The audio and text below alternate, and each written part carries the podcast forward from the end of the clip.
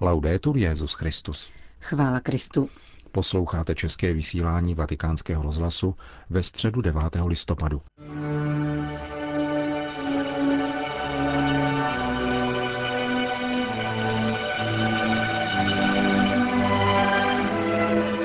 Na svatopetrském náměstí se dnes ráno sešlo asi 40 tisíc lidí, aby se účastnili generální audience. V jejím úvodu byla přečtena pasáž z Markova Evangelia o uzdravení tchyně a poštola Petra. V následné katechezi pak papež František komentoval další ze skutků tělesného milosedenství, totiž navštěvování nemocných a vězněných. Cari fratelli e sorelle, buongiorno. Drazí bratři a sestry, dobrý den. Ježíšův život, zejména během tří let jeho veřejné služby, byl nepřetržitým setkáváním s lidmi. Mezi nimi měli zvláštní místo nemocní. Kolik stránek evangelií je věnováno právě těmto setkáním. Chromí, slepí, malomocní, posedlí, epileptici a bezpočet nemocných různého typu. Ježíš se stal bližním každému z nich a uzdravoval je svojí přítomností a léčivou mocí. Proto mezi skutky milosedenství nemůže chybět navštěvování nemocných a pomáhání nemocným. K tomuto skutku můžeme přiřadit také blízkost lidem, kteří jsou ve vězení. Jak nemocní, tak věznění se totiž nacházejí ve stavu omezení vlastní svobody. A právě tehdy, když nám chybí, uvědomíme si, jak je cenná. Ježíš nám daroval možnost být svobodní navzdory omezením, nemocemi a restrikcemi. Ježíš nám nabízí svobodu plynoucí ze setkání s ním a z nového smyslu, kterého se nám z tohoto setkání osobně dostává. Těmito skutky milosedenství nás pán podněcuje k velice lidskému gestu, ke sdílení. Toto slovo si zapamatujme. Kdo je nemocen, často se cítí sám. Nemůžeme zastírat, že zejména v nynější době představuje právě nemoc tu nejhlubší zkušenost samoty, která zaujímá velkou část života. Návštěva může nemocnému umenšit pocit osamocení. Trocha společenství je tím nejlepším lékem. Úsměv, pohlazení, stisk ruky jsou prostá, ale velice důležitá gesta pro toho, kdo cítí, že je ponechán sobě samému. Kolik jen lidí se věnuje návštěvám nemocných v nemocnicích nebo v jejich domovech. Tento skutek dobrovolnictví je k nezaplacení. Uskutečňuje-li se ve jménu páně, stává se také výmluvným a účinným výrazem milosedenství. Nenechávejme nemocné lidi osamocené. Nepřipravujme je o úlevu a sebe o obohacení z blízkosti trpícímu. Nemocnice jsou v skutku katedrálami bolesti, ve kterých se však také vyjevuje síla lásky, která nese a prokazuje soucit. Stejně tak myslím na ty, kdo jsou ve vězení. Ježíš nezapomínal ani na ně. Zařazením návštěv vězněných mezi skutky milosedenství nás chtěl především vyzvat k tomu, abychom ze sebe nedělali soudce nad nikým.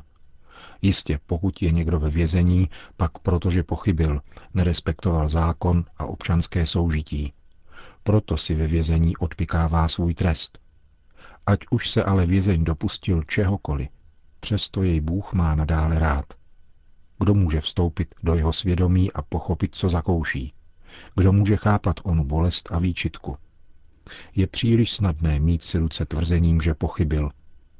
Křesťan je především povolán k tomu, aby se o něho zajímal a aby ten, kdo pochybil, pochopil, že se dopustil zla a šel do sebe. Odnětí svobody je pro člověka bez pochyby tou největší nouzí.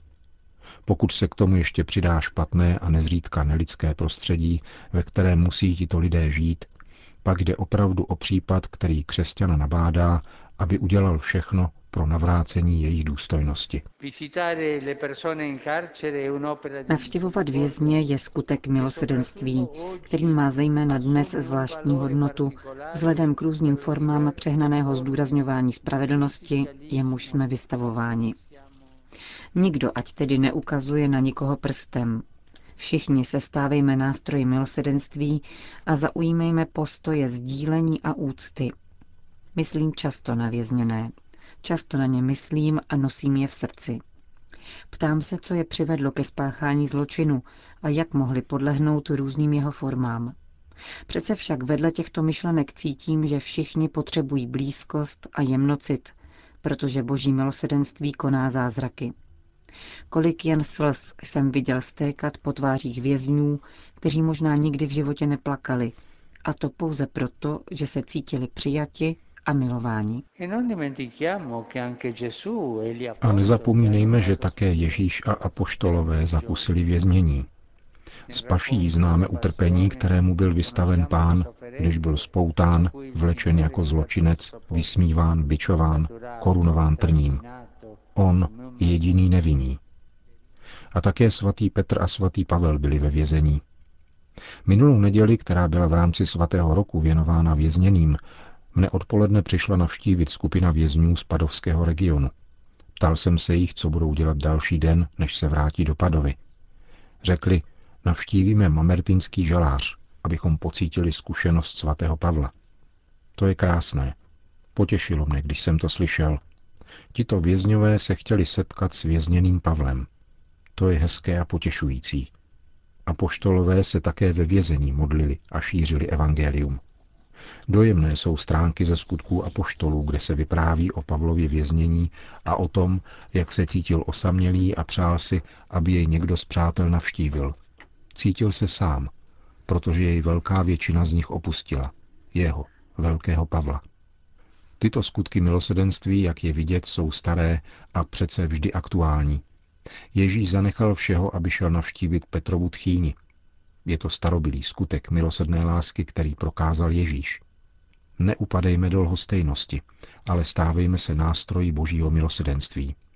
Všichni můžeme být nástroji božího milosedenství a prospěje to více nám než těm druhým, protože milosedenství prokazované skutkem, slovem a návštěvou navrací radost a důstojnost každému, kdo ji pozbyl.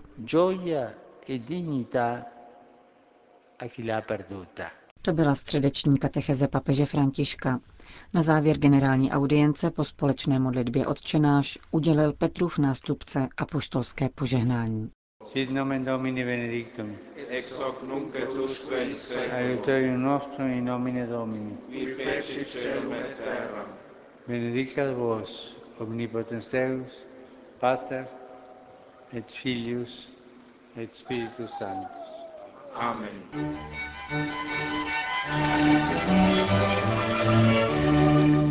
Další zprávy. Vatikán. Rádio Maria jakýmsi způsobem zajišťuje Ježíšovu přítomnost prostřednictvím matky. Řekl papež František ve videoposelství u příležitosti 20. výročí založení argentinské verze Rádia Maria a časopisu Periodico Encuentro.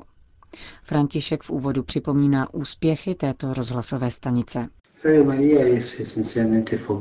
Rádio Maria je ze své podstaty plodné, je efektivním prostředkem komunikace. Poukazuje na to už jeho název. Maria, ta z níž se narodil Ježíš. Je to rozhlas, který jakýmsi způsobem zajišťuje Ježíšovu přítomnost prostřednictvím matky. Náš Bůh chtěl mít matku. Když nějaký křesťan nechce mít matku, stává se sirotkem. Je křesťanem a zároveň jim není. František opět varoval před existenciálním nominalismem, totiž před přesvědčením, že to, co se říká, existuje, že postačí slova bez činů. Tento postoj vyčítal Ježíš farizeum. Někdo může mluvit velmi mnoho, ale nevybízet k činům. Když někdo pouze mluví a neponouká posluchače k činnosti, mluví nominalisticky. Nerozsévá, pouze mluví. Média však musí rozsévat, a to nejen katolická média, ale všechna. Rozsévat pravdu, dobro a krásu. A pokud některé sdělovací prostředky nerozsévají pravdu, rozsévají polopravdy, dezinformují nebo říkají pouze částečnou a nikoli celou pravdu. Takové informování je zlé a působí velké škody. Pokud některý ze sdělovacích prostředků nerozsévá dobro, pak ničí, očerňuje, pomlouvá a nedovoluje dobrému zrnu, aby rostlo. Pokud média nerozsévají krásu, uchylují se k vulgárnosti a směšnosti, aby si zajistila sledovanost. Na závěr František popřál rádiu Maria, aby nadále rozsévalo pravdu, dobro a krásu. Papežské poselství bylo vysíláno 8. listopadu, na který připadá 20. výročí založení argentinské odnože zmíněné rozhlasové stanice, ale natočeno bylo už 15. října. Slova svatého otce tedy nemají žádnou souvislost s mediálním očerňováním italského rádia Maria, poté co v minulém týdnu na vlnách tohoto rozhlasu dominikánský teolog otec Giovanni Cavalcoli připomněl, že z teologického hlediska jsou přírodní katastrofy jako zemětřesení důsledkem dědičného hříchu a proto je možné považovat je za apel na svědomí. Vatikán. K volbě nového prezidenta Spojených států amerických se dnes vyjádřil také kardinál státní sekretář Pietro Parolin, který hovořil s novináři přítomnými na zahájení akademického roku Papežské lateránské univerzity.